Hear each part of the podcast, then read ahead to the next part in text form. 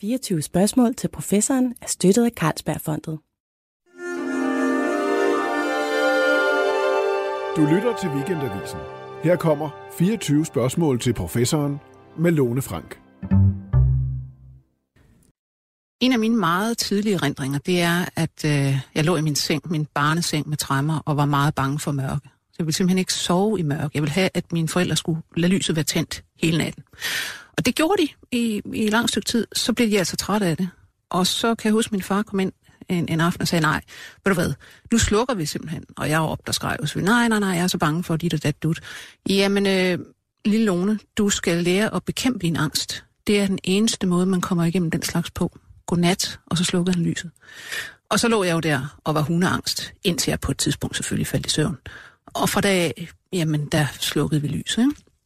Og det der med at bekæmpe sin angst, det har jeg faktisk øh, fulgt lige siden, vil jeg sige. Og i dag, hvor jeg ikke selv har børn, men jo kan se på alle andre, der opdrager deres børn, der får jeg det hele tiden sådan lidt dårligt over. Jamen, kan de da ikke bare sige til dem, de skal tage sig sammen? Gør nu noget. Altså, få de unger til at bekæmpe deres angst, eller hvad det nu er. For de bliver jo dårligere og dårligere, får vi at vide. De klarer sig helt af til, og de har det så skrækkeligt. Nu er jeg så inviteret en sagkundskab ind for at tale om det her med, jamen, hvordan har de der børn og unge det egentlig, og hvad er det, der er galt med dem, hvis der er noget galt med dem. Og det er dig, Carsten Obel. Du er Danmarks eneste professor i mental børnesundhed. Og fortæl mig lige allerførst, øh, var det ikke et meget godt råd, min far han gav mig? Det virkede åbenbart. Så det har vel været godt nok.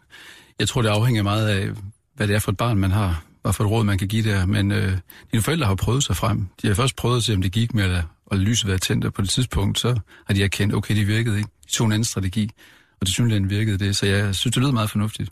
I det her tilfælde? I det her tilfælde, ja.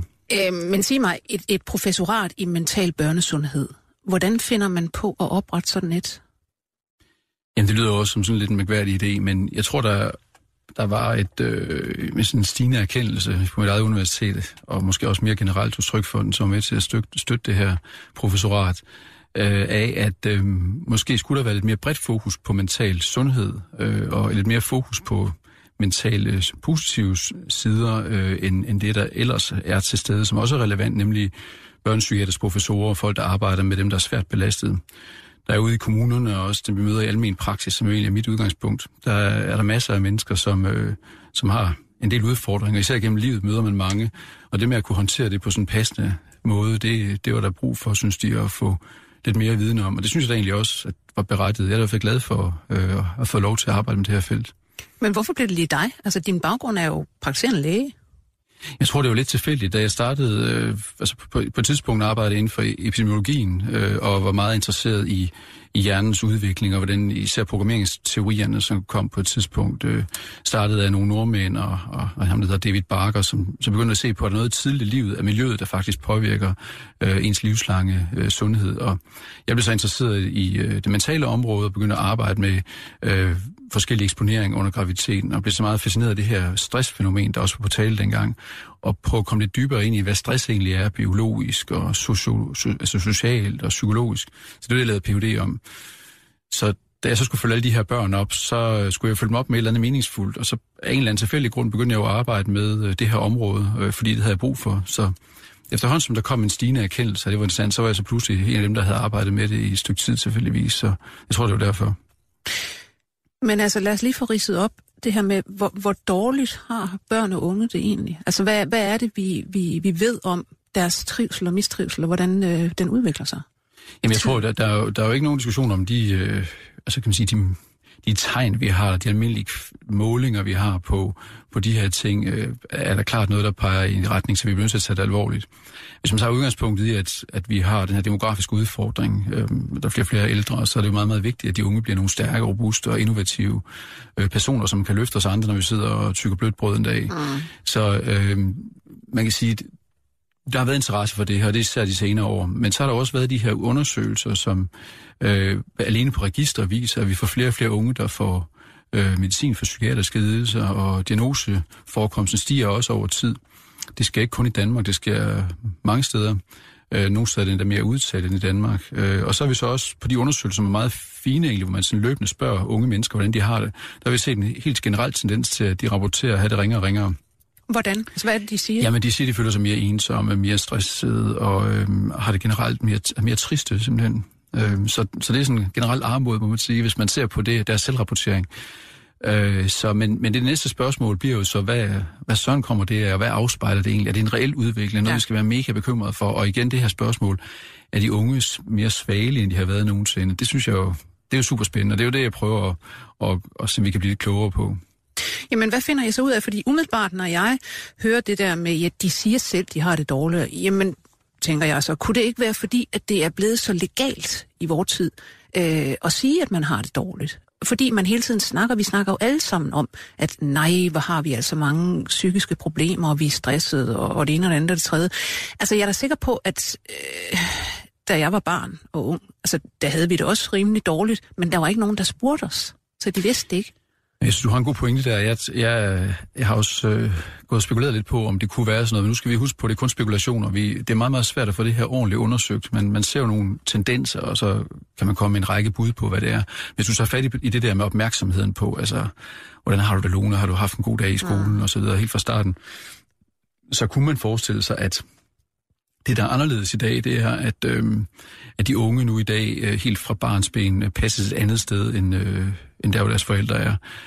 Og, og man kunne forestille sig den her tanke, at, øh, at når man nu som mor og far tager på arbejde og efterlader sit barn, som jeg gjorde min egen datter i sin tid, grædende øh, forlader bare børnehaven, så kunne man godt gå hen og have sådan lidt dårlig samvittighed. Og så kunne du også godt tænke sig, når man hentede barnet bagefter, så blev man meget opmærksom på at spørge barnet, hvordan har du haft det i dag, og og øh, kan man sige, det blev jeg jo aldrig spurgt om, da jeg var barn. Nej. Jeg gik mest hjemme hos min mor, indtil jeg gik i skole. Det var måske en af de sidste, der gjorde. Men hun kunne jo altid se, hvordan jeg havde det, og hun behøvede ikke bruge ret meget tid på, hvordan jeg havde det, fordi hun ligesom kunne se, at han havde det godt, han var bare ude at lege, og et godt tegn var, at jeg aldrig kom ind før om aftenen til spisetid. Så den her, øh, at man ikke har lidt styr på, hvordan de har det, det kan godt for nogle forældre måske være en udfordring. Så man spørger de børnene rigtig meget hvordan har du? Så kan det være, at børnene får en fornemmelse af, at det faktisk er ret vigtigt, hvordan de har det.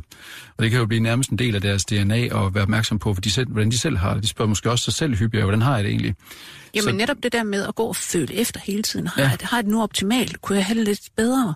Altså det er jo et, et, et, i det hele taget en samtale, vi er begyndt at have utrolig meget, som man ikke har haft før nødvendigvis. Jamen, jeg er helt enig, og så måske også en, en lidt sjov øh, fornemmelse af, at det hele skal være ret ideelt. Ikke? Altså, jeg havde en, en sjov oplevelse med med noget, der hedder Akademiet for Talentfulde Unge, som vi samarbejder med i forhold til øh, altså en, en, række del, vi, en række ting. Vi, vi har sådan et afslutningsseminar været, vi har haft et par år i træk, hvor vi... Det er nogle gymnasieelever, ikke? Det er gymnasieelever, som er særligt talentfulde i Region Midt. Vi lavede det sammen med en, der hedder Svend Thorhauge, som, øh, som, som, hvor vi prøver at, at få de unge selv til at svare på, hvad er egentlig trivsel for dem. Og vi, i år, der handlede om, om den her nye trivselsmåling i, i gymnasieskolen, hvor vi egentlig spurgte dem, hvad, hvad med det? Øh, og og det, det er jo meget dygtige unge, kan man sige. Men øh, sådan som de opfattede lidt, det var, skal vi nu også til at have 12 i trivsel? Mm. Øh, og, og lige præcis det statement er jo interessant, fordi øh, når man spørger til noget, så forventer man jo også at få en eller anden form for svar. Det er også meget afhængigt af, hvem der spørger. Og, øh, og, og der, der tror jeg, at at, øh, at den her i talesæt af det, og den her måske også en generation, som, som har fået det bedre og bedre, og måske også til ret ideelle forestillinger om, hvordan det gode liv skal være, og måske i virkeligheden også giver de unge en forestilling om, at, at det faktisk, der er ikke ret mange kontraster, det skal egentlig køre på 12 hele tiden, ikke? Og, og det er i hvert fald en del af forklaringen. Der er klart også masser af andre øh, muligheder. Der er så også nogle reelt nogle unge, som jeg mener er mere udfordret, end da de har været før, fordi det går hurtigere i dag. Men lad os lige høre, altså når, når I nu forsker i det her, hvad ja. er det så for nogle, nogle projekter, I laver? Altså hvad, hvad er det for nogle studier, I går ind og, og laver? Jo, altså noget af det, vi har lavet, det er, jo, det er jo at prøve at forstå den her udvikling i diagnoser, og der er det især den her ADHD-diagnose interessant, som egentlig ikke fun, fun, altså det, man bruger ikke ADHD-diagnosen i Danmark, man bruger en anden, som har et andet diagnosesystem. Men til gengæld giver man jo medicin, så vi prøver på baggrund af den medicin, vi ved, folk får, og, øh, og den her udvikling, og så nogle, nogle systematiske undersøgelser om, øh, om adfærd og prøve at finde ud af, hvad er det for nogle ting, der står på spil her. Vi ser en kæmpe regional variation i, hvor man får diagnoser og medicin. Vi ser også store forskelle øh, mellem etniske grupper og danske, og en lang række sådan ting, som måske tyder på, at det ikke alene er badevandet eller noget andet genetik, der er tale om her. Formodentlig er det jo ikke en ændring i genetik, det skulle være mærkeligt. Øh, men det kunne være en epigenetisk ændring eller noget andet, som gik over Lad os lige tage det der med, med regionerne øh, ja. først. Altså, hvor skal man tage hen for at være ret sikker på at få en ADHD-diagnose? Og, og hvor er der ikke så mange? Ja, der er i hvert fald mange der omkring, hvor jeg, hvor jeg bor øh, i Østjylland. Øh, og, og det, der så har været, det er Sønderjylland og Nørreland, hvor der er sådan lidt Øh, diskussion om det. Vi, vi er jo ikke helt gode data, fordi vi jo ikke har den reelle diagnose, men, men det har noget at gøre med også, hvad er der for tilbud? Hvor langt er der til en, en øh, børnepsykiater, og det er en privat eller en ikke privat, som afgør hele variationen. Men jeg tror, der, jeg tror, der er sådan en vurderingssag, som i det her tilfælde, utrolig mange led i selve processen, og det man selvfølgelig kan være bekymret for, det er, at nogen får diagnosen øh, fejlagtigt, og andre får den ikke, selvom de skulle have den. Men det aller, aller væsentligste, tror jeg, det er, i hvert fald at overveje som samfund, altså gør vi egentlig noget godt for de unge ved at øh, medicinere dem og, og give dem en eller anden form for stigmata, som det her kan være.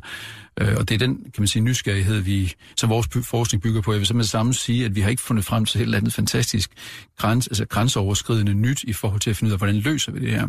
Så det skridt, vi har taget, er i virkeligheden at gå meget tættere på virkeligheden og arbejde meget tættere sammen med kommunerne for den her regionale forskel. Vi ser, kan vi blive klogere på, øh, hvad er det egentlig, der sker Øhm, noget af det, jeg især var, synes er interessant, det er, at vi ser de her store forskelle mellem køn. Altså, drenge får langt hyppigere diagnoser og medicin. Altså ADHD står jo frem for, at alle drenge har det. Ja, alle drenge har det, ja, det, det, det siger man. Øh, men, men når vi så går ind og spørger unge mennesker med de her særlige øh, symptomspørgsmål, som retter sig præcis mod den her problemstilling, så er det faktisk lige mange piger og drenge, der har det, når man spørger dem i 8. klasse. Og det synes jeg er jo interessant. Øh, det siger måske noget om, at nogle piger øh, har de her udfordringer, uden rigtig at blive set, mens nogle drenge måske bliver set for meget. Det ved vi ikke rigtigt, men der er det her meget tætte samarbejde med kommunerne om forskningsdata, øh, tror jeg, er vejen frem. Og det er jo egentlig også det, der ligger i det professorat, jeg har. Vi skal, jeg, altså jeg skal egentlig ud og have fat i populationen, altså det vil sige i, i befolkningens øh, syn på det her, ikke også, og tilgangen helt ude, hvor, hvor de unge er. Men, men altså, det, det, er vel i det hele taget et, øh, sige, et stort spørgsmål omkring psykiatriske diagnoser, som de er i dag. Altså de bliver lavet på baggrund af altså man har typisk nogle checklister. Det er nogle ja. symptomer, der, og der skal være så så mange af den her øh, gruppe symptomer, så kan man sige, at vedkommende har diagnosen. Ja, ja. Øh, og det er jo ikke nogen særlig sikker metode. Altså, og, og det igen, som du siger, jamen måske ser man de symptomer tydeligere hos det ene køn, eller i en eller anden region, hvor man er meget opmærksom på det, eller hvor man måske har en, en lavere tærskel i skolerne for, mm, hvornår at mm. man synes, de er for urolige, ja, og så videre, ja. og så videre. Ikke? Øhm, men ved man noget om, hvad skal man sige, hvor, hvorvidt det typisk er en lettelse for barnet, og måske forældrene, at få sådan en diagnose, eller hvorvidt det i virkeligheden stempler dem og er en, en dårlig ting? Jeg synes, spørgsmålet er ultra relevant, fordi der, der er formodentlig nok begge, begge dele af det. Og det er jo lidt ligesom en hver medicinsk behandling, man iværksætter, eller et hvilket tilfælde, hvor man som læge for eksempel går ind og vil gerne hjælpe en patient, så skal man jo overveje, at man gør det modsatte. Ja. Og der synes jeg, her har du et godt eksempel på, hvor vi på lang sigt godt kan være lidt usikre på, hvad man nu gør bedst. Øh, fordi givet at man har et, et, en, en dreng, som sidder, sidder roligt på stolen og generer de andre i klassen, så kan man sige, at der er jo formodentlig en umiddelbar fordel i, at vedkommende får sin diagnose og, og får sin medicin og måske sidder mere stille. Øhm, og, og vi kan også se nogle undersøgelser, der er lavet, at det har nogle, nogle gode effekter på en række ting, det her. Men, men som du siger, der er jo bivirkninger ved enhver øh, behandling, og og jeg synes man altid, man skal overveje meget løbende og, og være meget opmærksom på, at man helt sikker på, at det gør noget godt for den unge. Og i virkeligheden er det ligesom mange andre medicinske behandlinger, man ved det ikke rigtigt. Men altså, jeg tror, det er vigtigt at være kritisk hele tiden øh, i forhold til, om, om den kombination af, det kunne være medicinsk behandling, i øvrigt diagnose, men måske i det hele taget øh, support eller hjælp, understøttelse til, en, til et givet barn, om det faktisk virker positivt. Så så jeg er meget fortæller for sådan, kan man sige, en generisk eller sådan grundlæggende mål for, om et barn har det godt. Fordi tilbage til tanken om, jamen har de unge det ringere, mm. jamen det afhænger af, om deres funktion et eller andet sted er påvirket. Så jeg er meget sådan vestjysk på det område, altså, og i virkeligheden meget som en, øh, en souschef nede fra Volds, en Voldsmose skole sagde, jamen det vi interesserer os for, det er, kommer de i skole, har de gode venner og lærer de noget. Og jeg synes, det er meget ned og det på jorden. Det, det kan man godt... ser simpelthen udefra på, hvordan, hvordan fungerer de i deres hverdag. Klarer de det her rimelig ja. godt, i stedet for at spørge, hvordan har du det inde i? Ja, jeg altså. tror faktisk, at jeg vil gerne tilbage til, og det, mm. det er sådan helt generelt, tror jeg, at man skal overveje, øh, det er ret interessant, at WHO's øh, kriterier for mental sundhed er, er fuldstændig overensstemmelse med, hvad vi gerne vil have enhver borger til at yde. Øh, og sådan helt kort handler det om, at øh, vi gerne vil have hvert borger til at udfolde sit potentiale, ikke? Klare hverdagen så vidt muligt, ikke? og så øh, arbejde øh, konstruktivt og produktivt, og så bidrage til fællesskabet. Og det sjove ved det sidste statement her, det skal måske helt op først, fordi det er nok det aller sundeste i virkeligheden. Øh, og det fokus på, at man ikke sig selv, men måske skal overveje i løbet af en dag, hvad har det egentlig med, hvad har man egentlig gjort, hvad har man egentlig bidraget med, er super interessant at snakke med de unge om, synes jeg, for jeg tror, det bliver lidt en, øh, en bjørnetjeneste, man gør, at man har så meget fokus... Øh, på dem selv? Ja, på dem selv, øh, fordi det er dybest set ikke øh, så interessant i virkeligheden. Men hvor kommer egentlig den her meget, meget navnepillende tendens fra? Altså, du har nævnt, at øh, nogle gode gamle bestsellere i øh, hvad der, litteraturen om, hvordan man opdrager børn, øh, måske har spillet en rolle.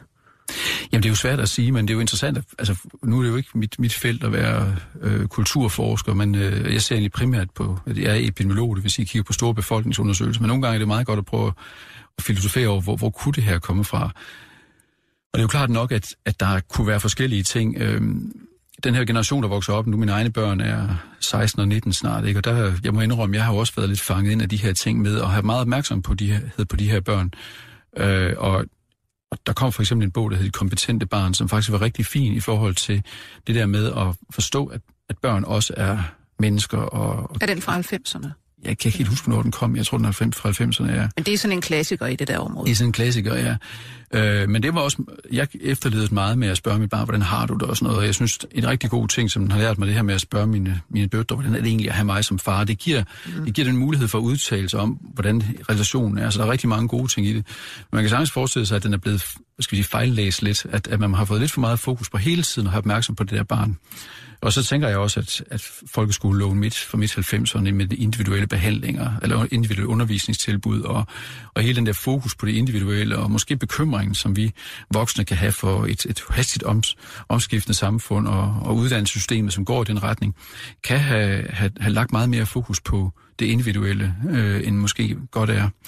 Øh, men det er alt sammen noget, som øh, jeg ser som sådan en overordnet tendens. Jeg vil nødt give hverken forældre eller uddannelsessystemet eller samfundet som sådan. Det er formentlig en, en, en masse tendenser, der det er en masse tendenser, sammen. Jeg, men det er noget, som vi er, alle lige må prøve at tage alvorligt, og så måske gentænke det grundlæggende.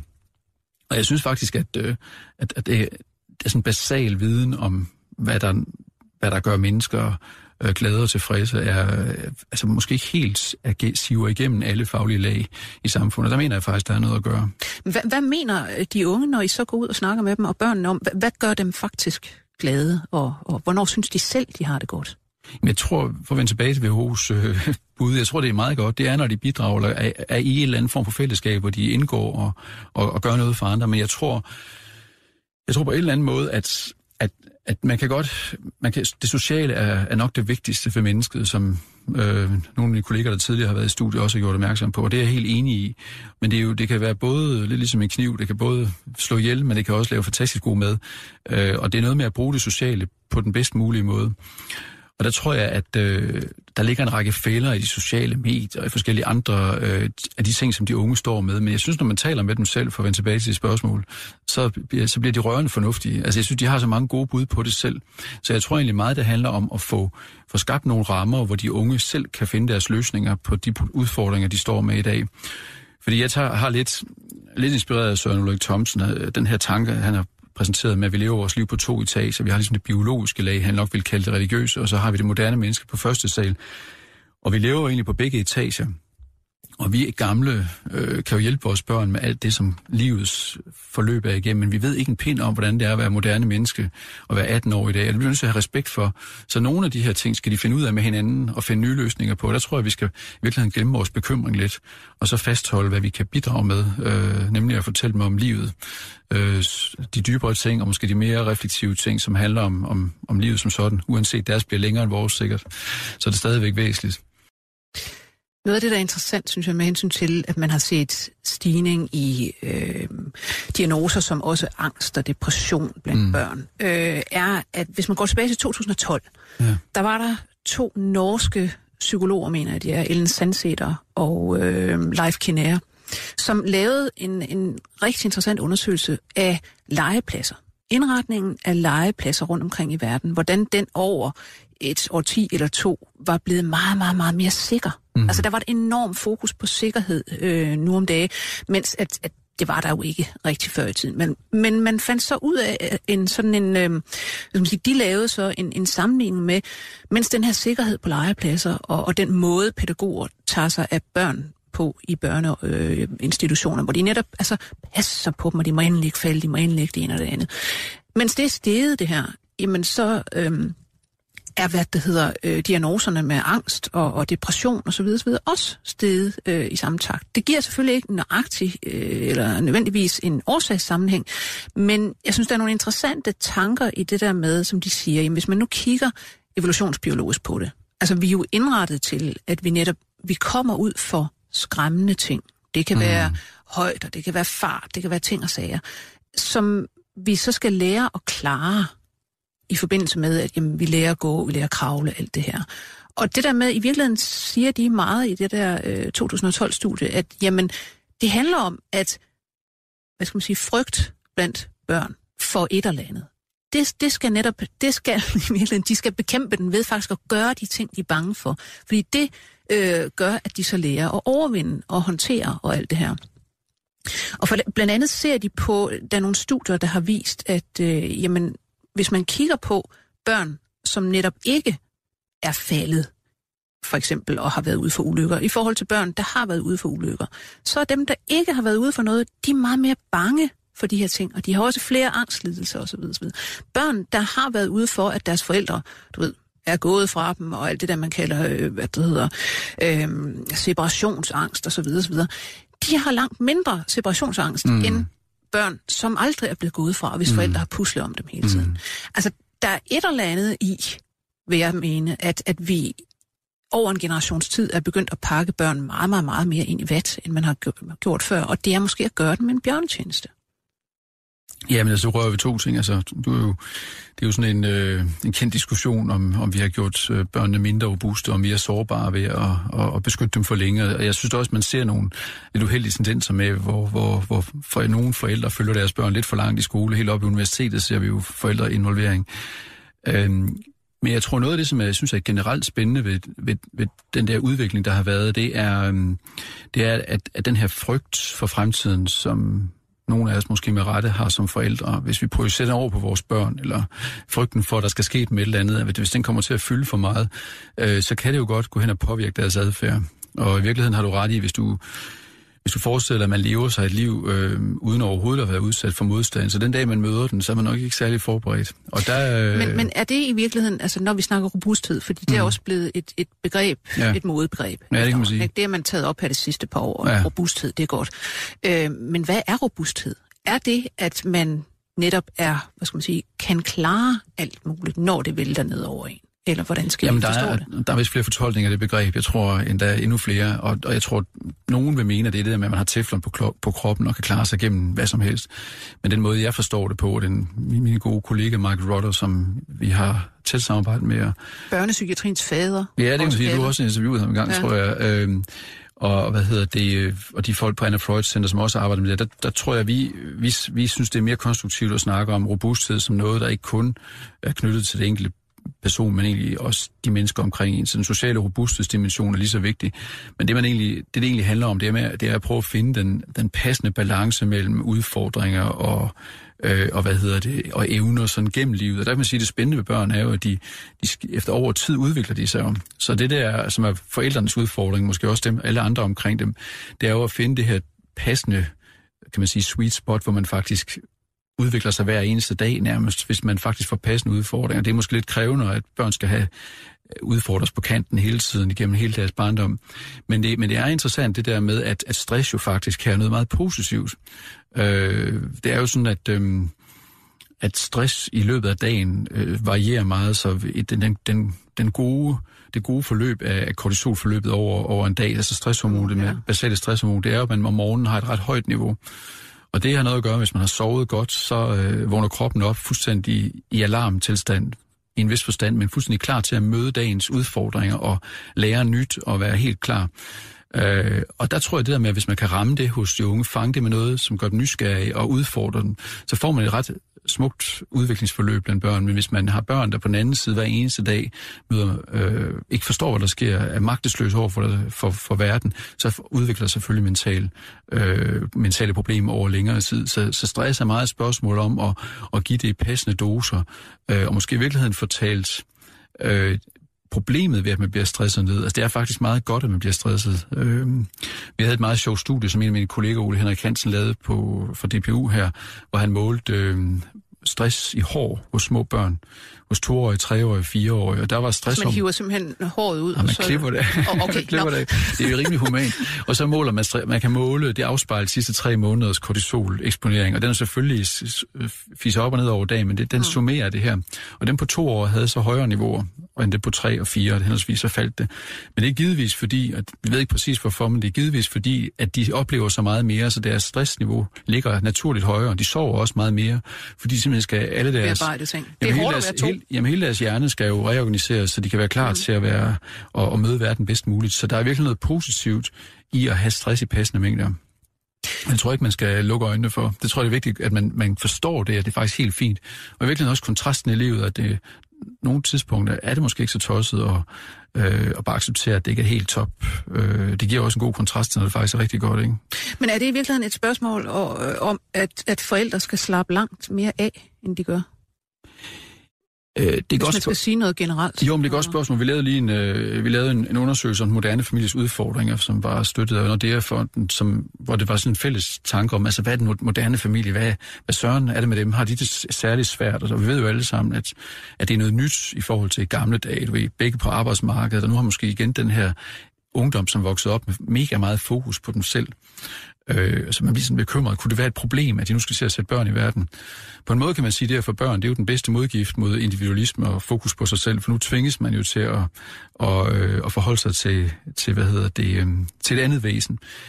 Men det er selvfølgelig også svært, hvis man ikke har prøvet det før, og man ikke har nogle rollemodeller, og ens egne forældre gjorde det på en anden måde.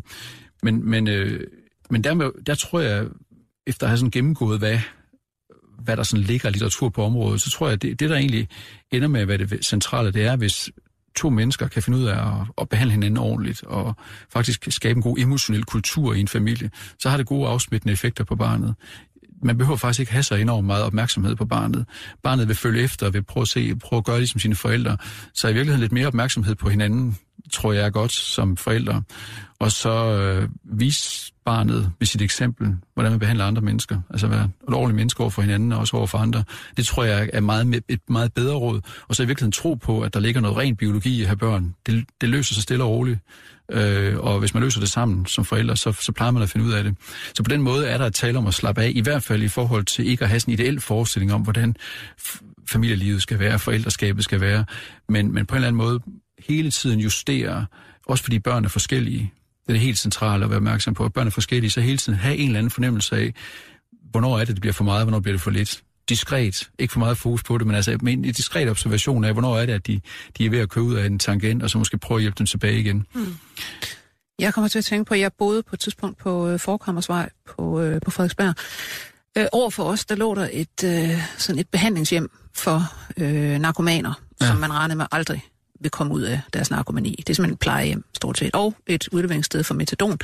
Men det var en gammel skole, og øh, på enden af den, der stod faktisk den der gamle skoles motto, og det var, lær barnet at leve selv. Ja. Øh, er det ikke det, man, man egentlig lidt har glemt?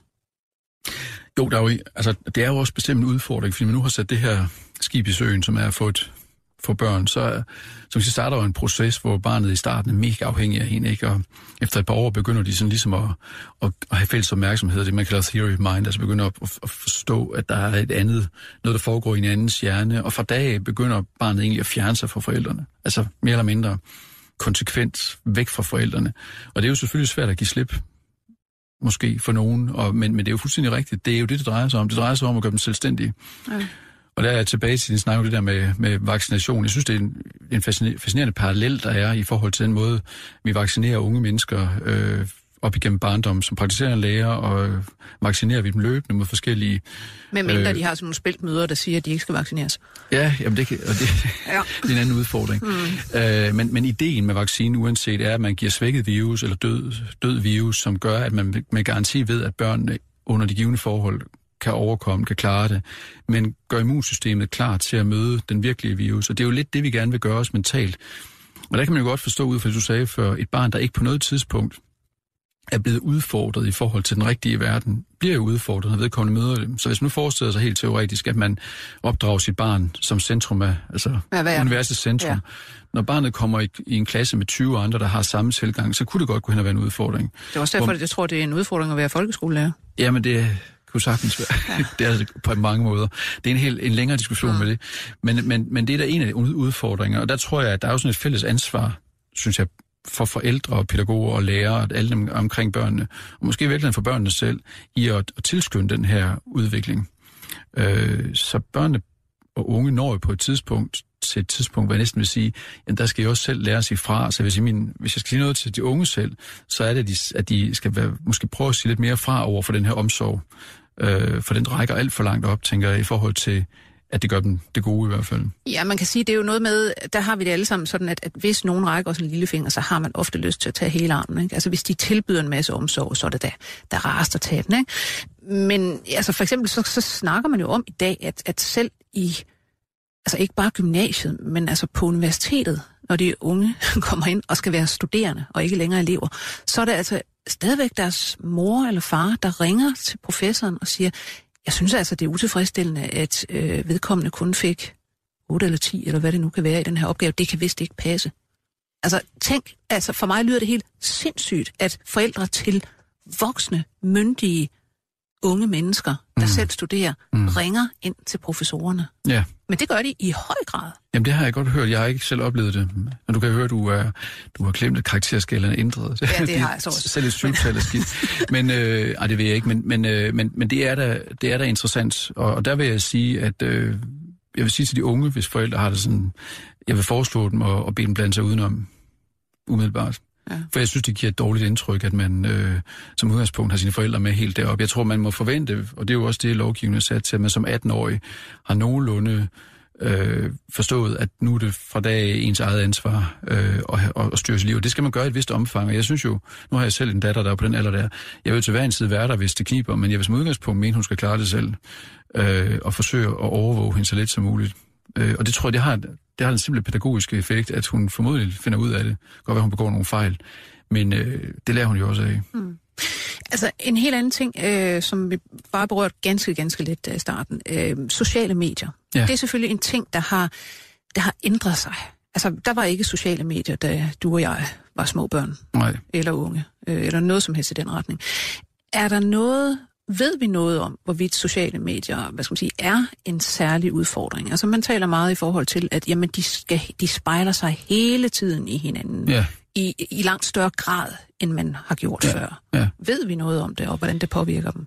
Altså, du ved, der, jeg, har, jeg, jeg tror også, du har haft kolleger herinde, som har haft mere forstand på den jeg, men, men jeg, for mig at se, er sociale medier jo en, øh, en ekstra dimension, som vi ikke havde i samme grad. Men øh, som du sikkert også kan huske, så spejlede vi også i, også i hinanden. Øh, og det er jo en del af, af identitetsdannelsen fra barndom til ungdom, Klart. så det er fuldstændig naturligt. Det man selvfølgelig skal være opmærksom på, det er, om, om selve mediet har nogle øh, udfordringer og nogle problemer. Ikke? Og der, der tror jeg, at at, at noget af det, som jeg synes øh, var nemmere for mig dengang, det var, at jeg kom øh, med min gode ven Jørgen hjem og så, hvordan han reelt boede, og så, at han altså lidt mere virkelig lidt mere dybtgående øh, indtryk af de venner, jeg havde. Og der, der har jeg fornemmelse af, at mine egne børn, de har enormt mange venner, øh, og har et ret øh, øh, altså det selekteret billede af, hvad det er, de lægger frem og deler med hinanden. Så jeg tror, udfordringen kan ligge i, at man, man har den her enorme mængde af mennesker, som, som hele tiden fortæller en, hvor, hvordan livet skal være, og måske i virkeligheden siger nogle af de svære ting fra. Så, så jeg tror, den der sociale pejling, som man kan sige, den kan godt have nogle negative effekter, øh, hvis man er alt for optaget af, af den her del. Og der kan vi mærke, at pigerne, som jo sådan rent grundlæggende er mere optaget af det her sociale, øh, den sociale dimension, er mere presset af det her, de her medier, end, end, end drenge er. Så der er ingen tvivl om, det er en udfordring også. Jeg mener ikke, den er uoverstigelig, men, øh, men det er klart, man skal være opmærksom på, at, øh, at øh, vi skal finde noget, noget modvægt til det. Øhm. Det er for interessant, du tager fat i det der med, med pigerne, fordi at øh, det er jo sådan en evig, et evigt skændsmål, der er mellem øh, folk, der mener, at øh, mænd og kvinder, piger og drenge, er egentlig basalt set ens. Ja. Og det er bare opdragelsen, der eventuelt ja. gør, at de opfører sig lidt forskelligt. Og så er der så et andet hold, der kigger på hjerner og psykologi og hormoner osv., og kan sige, at, at nej, der er forskel. Ja. Og blandt andet en af de der meget kendte forskelle er, at piger og kvinder ser ud til at gå meget mere op i at lægge meget mere mærke til sociale spil ja. og den slags. Ja.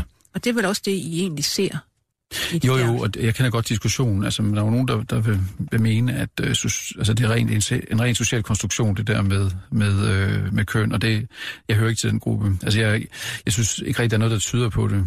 Øh, men, men jeg må sige, man må sige, uanset hvad, så har vi jo altid set de her forskelle. Så om det så kommer det ene eller andet, så er der i hvert fald de her forskelle. Og, og når piger er mere belastet af det, så, øh, så tænker jeg lidt, at så må vi jo bare øh, man Men igen, det er alvorligt. Og, ja, og der ja. må man vel sige, der har forældre igen et, et stort ansvar, fordi hvis vi snakker om, at der er nogle biologiske tendenser mm. øh, hos henholdsvis piger og drenge, ja. så er det jo sådan, at selvfølgelig vores opdragelse af dem kan enten, hvad skal man sige, understøtte de der tendenser, altså gøre det værre på en eller anden måde, ikke? eller de kan øh, altså modvirke ja. de tendenser. Ja. Og det handler vel om meget, og i virkeligheden at forklare, piger, at jamen, så vigtigt er det måske heller ikke. Altså, hvad, hvad de andre øh, måske tænker, eller måske mm. siger, mm. eller hvad det nu kan være. Ikke?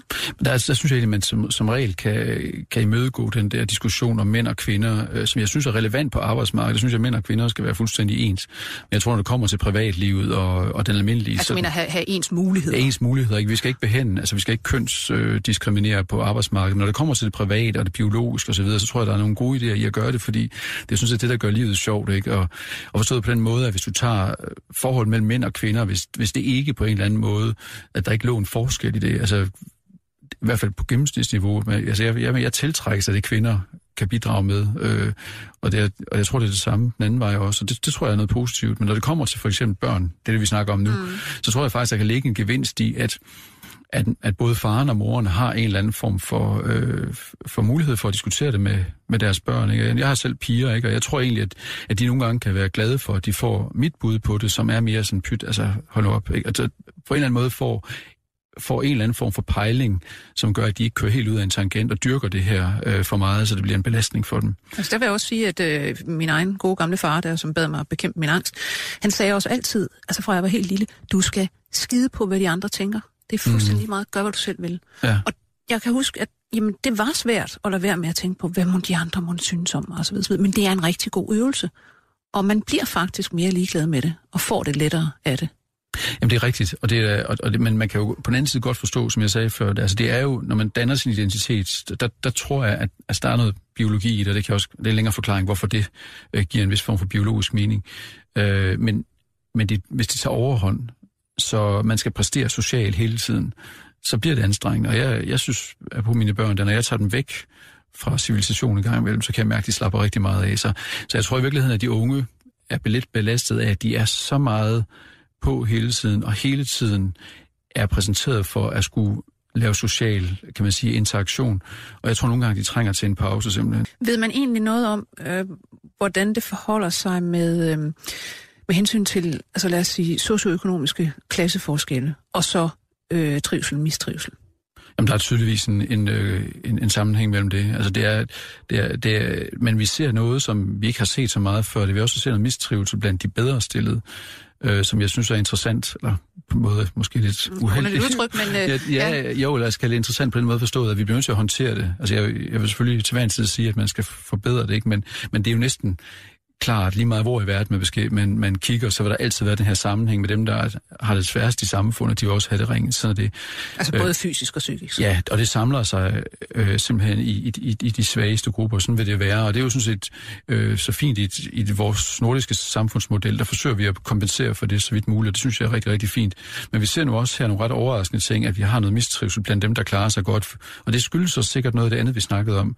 Den her øh, enormt høje præstations, øh, høje præstations præstationskrav og, ideelle forestillinger om livet. Så det er ligesom to ting, vi ser øh, ske nu, hvor der måske før i tiden, der var det helt den her forudsigelige øh, tyngde øh, blandt dem, der, har, der havde det socioøkonomisk sværest også. Den ser vi stadigvæk, men der sker altså også noget i den anden ende. Men, men er det sådan ligefrem en, en, øh, en U-formet kurve? Altså sådan, at der er en masse nede i den øh, socialt tunge ende, der har det dårligt, og hvad skal man sige, færre i sådan midtergruppen, og så igen en stigning øh, for oven i det må jeg faktisk... Indkomst, øh, eller hvordan? Det må jeg sige. Jeg, altså, jeg kan ikke sige, om den er uformet, ja. men, øh, men det vi i hvert fald ser, det er, at blandt, altså, blandt dem, som ligger i, i den øvre middelklasse og, og, og egentlig relativt velstillede øh, familier, der ser vi altså nogle, mere den her tendens til øh, særlige hensyn, øh, det man kalder særlig sensitiv, eller nogen, der har nogle særlige sådan lidt, altså lidt, lidt sårbarhedstegn, mm. som vi ikke har set før øh, så, som, jeg, som jeg synes er ret interessant, ikke, men, ikke bare interessant, men også, også ny, i, ny udvikling, vi ser her. Ikke? Men er der så forskel på, hvordan man mistrives, hvis man er socialgruppe 5 og socialgruppe 1?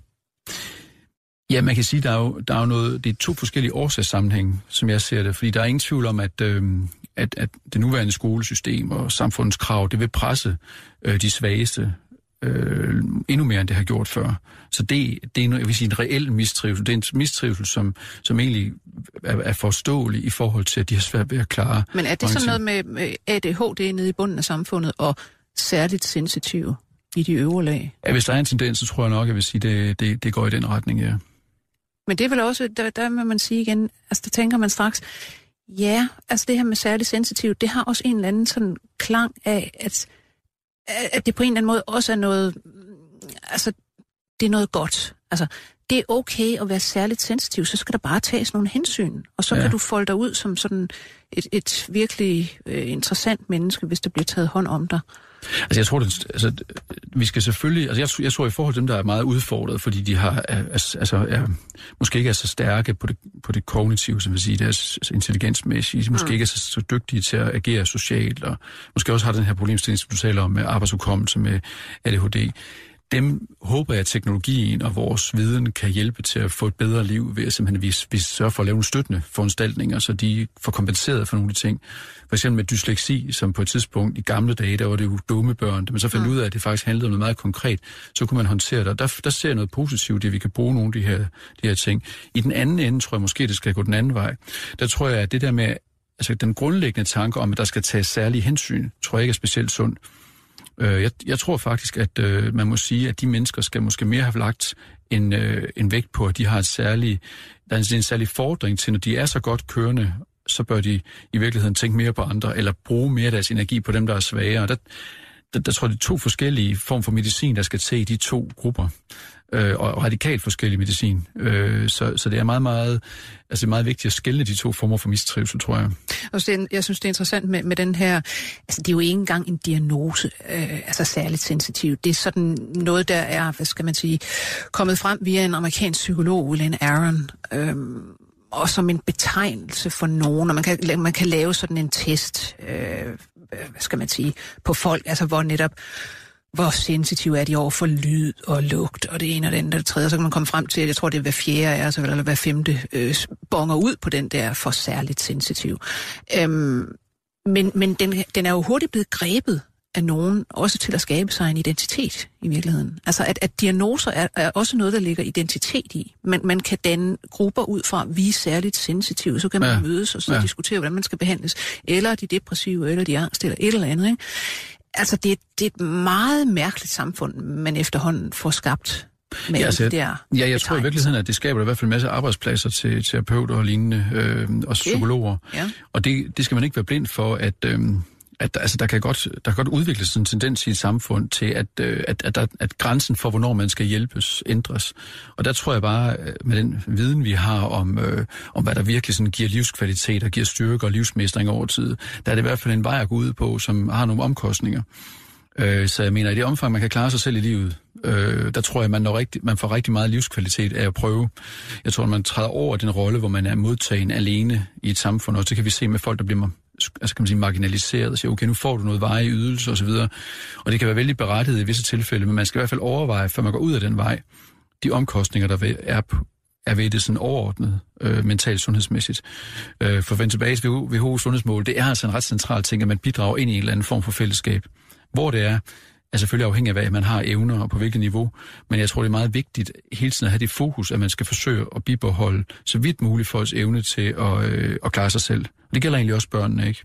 At det skal være målet i sig selv, at, at, øh, at man, man, man prøver at aflæse, hvordan får vi det her, det her barn eller menneske til at klare sig selv. Og der synes jeg måske, hvis vi går tilbage til uddannelsessystemet, som er meget er drevet af lange arbejds, arbejdsdage i dag, og nationale test og forskellige andre ting, med et fokus på en særlig central ting.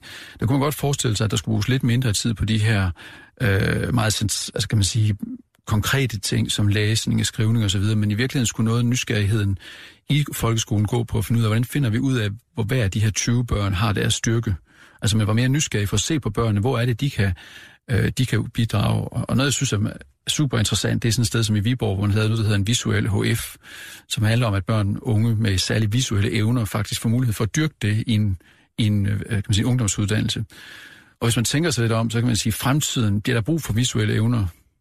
Ja, det må vi sige. Det gør der nok. Det gør der nok, ja. Men hvor, mange, hvor meget del af, af det, der vi laver i folkeskolen, handler om at dyrke de unge, der har de visuelle evner? Det er et godt spørgsmål at stille sig, fordi jeg tror, at nogle gange er vi lidt bagefter i forhold til at se frem, hvad er det egentlig behovet bliver, og så halter vi lidt efter i uddannelsessystemet, og det gælder måske også med eget universitet, at øh, vi nogle gange begynder at uddanne nogen i starten, og så sker der faktisk så hurtig en udvikling i dag, at vi ikke er skarpe på faktisk have fokus på de vigtigste ting. Og der tror jeg, at vi på en eller anden måde skal arbejde mere i retning og lytte til Google og alle de der andre, som siger det, øh, jeg vil kun høre om dine fejl, jeg er ligeglad med dine succeser. Jeg kunne, altså, at have fokus på det her med, med evnen til at arbejde sammen og, og lære sine fejl og, og være lidt modig, kan man sige, og få lov til at stikke næsen frem og så få nogle hug for at lære det. Øh, den her risikovillighed, øh, som vi også ved, også forbundet med succesen set. Og der, det, jo, det går jo simpelthen direkte i, det står jo direkte i modsætning til den måde, man, man, man opdrager på på alle mulige måder. Altså, man opdrager ikke til risikovillighed. Nej, og jeg, og jeg, pakker folk ind, ikke? Jo, men der har været noget meget spændende forskning, som jeg ved ikke, om det også kan have forvirret lidt, for der, der har været meget fokus på det, der hedder selvkontrol som man har vist sig ret prædiktivt, som man kan sige. Ja, for hvordan man klarer sig. Hvordan man klarer sig. Og det er jo også rigtigt i en vis forstand, at øh, det er klart, hvis man kan forstå og organisere sit liv og sige, okay, nu, nu jeg trænger, har enormt meget lyst til at gå i byen med vennerne, men altså, jeg skal til eksamen i morgen, så lad jeg så være med det. Den form for selvkontrol er formodentlig meget fornuftig. Men man kan også lidt ligesom når man næsten altid, man kan også overgøre det. Og der tror jeg måske, at det der med, at de sidder og skærer i sig selv, de meget de unge i dag, hvor vi rendte rundt på, og sad oven på biler, da jeg var ung, det har måske ligesom gjort, at vi blev blevet lidt for, de unge i dag er blevet lidt for kontrolleret. Altså, jeg kunne godt savne lidt mere revolution og lidt mere sådan lidt, lidt øh, oprør mod os. Altså, og jeg forsøger selv at sige til min datter, nu du skulle, det er helt okay, at du... Gør nu noget, gør, gør nu jamen, altså, gør oprør mod mig, det, det har det egentlig godt med. Jeg synes, det er sundt, at de unge gør oprør, fordi de, det er en også måde at frigøre sig og blive selvstændige. Og der kan jeg godt, altså hvis jeg kunne have nogen bekymring, så er det, at de måske bliver lidt for søde og for pæne, vores ungdom. Er den opdragelse, du og... og Jamen, jeg har selv været med til at gøre det sikkert, ikke? Men, men, men, men vi har jo gjort det af god vilje, men jeg, jeg, jeg, jeg, jeg, måske vi kommer til at kvæle lidt for mange børn i vores omsorg øh, og bekymring for fremtiden. Men, men vil det sige, at, at hvis vi skal vende det her, så er det, altså det er først og fremmest et, kan man sige, et privat ansvar. Det er folk med børn, der skal tage sig sammen og opdrage dem anderledes, end de måske lige havde tænkt sig. Jamen, det ved jeg ikke nu. Jeg, jeg, jeg, jeg er jo ikke sådan, jeg, jeg havde det der med at placere et ansvar. Jeg synes, det er faktisk, altså det er forståeligt nok i, i lyset af samfundsudviklingen, og det her med, at nu skulle kvinderne på arbejdsmarkedet. Der er masser af ting, som, som har ændret vores grundlag, vi har jo ikke haft nogen rollemodeller, så vi har jo eksperimenteret os frem og gjort vores bedste.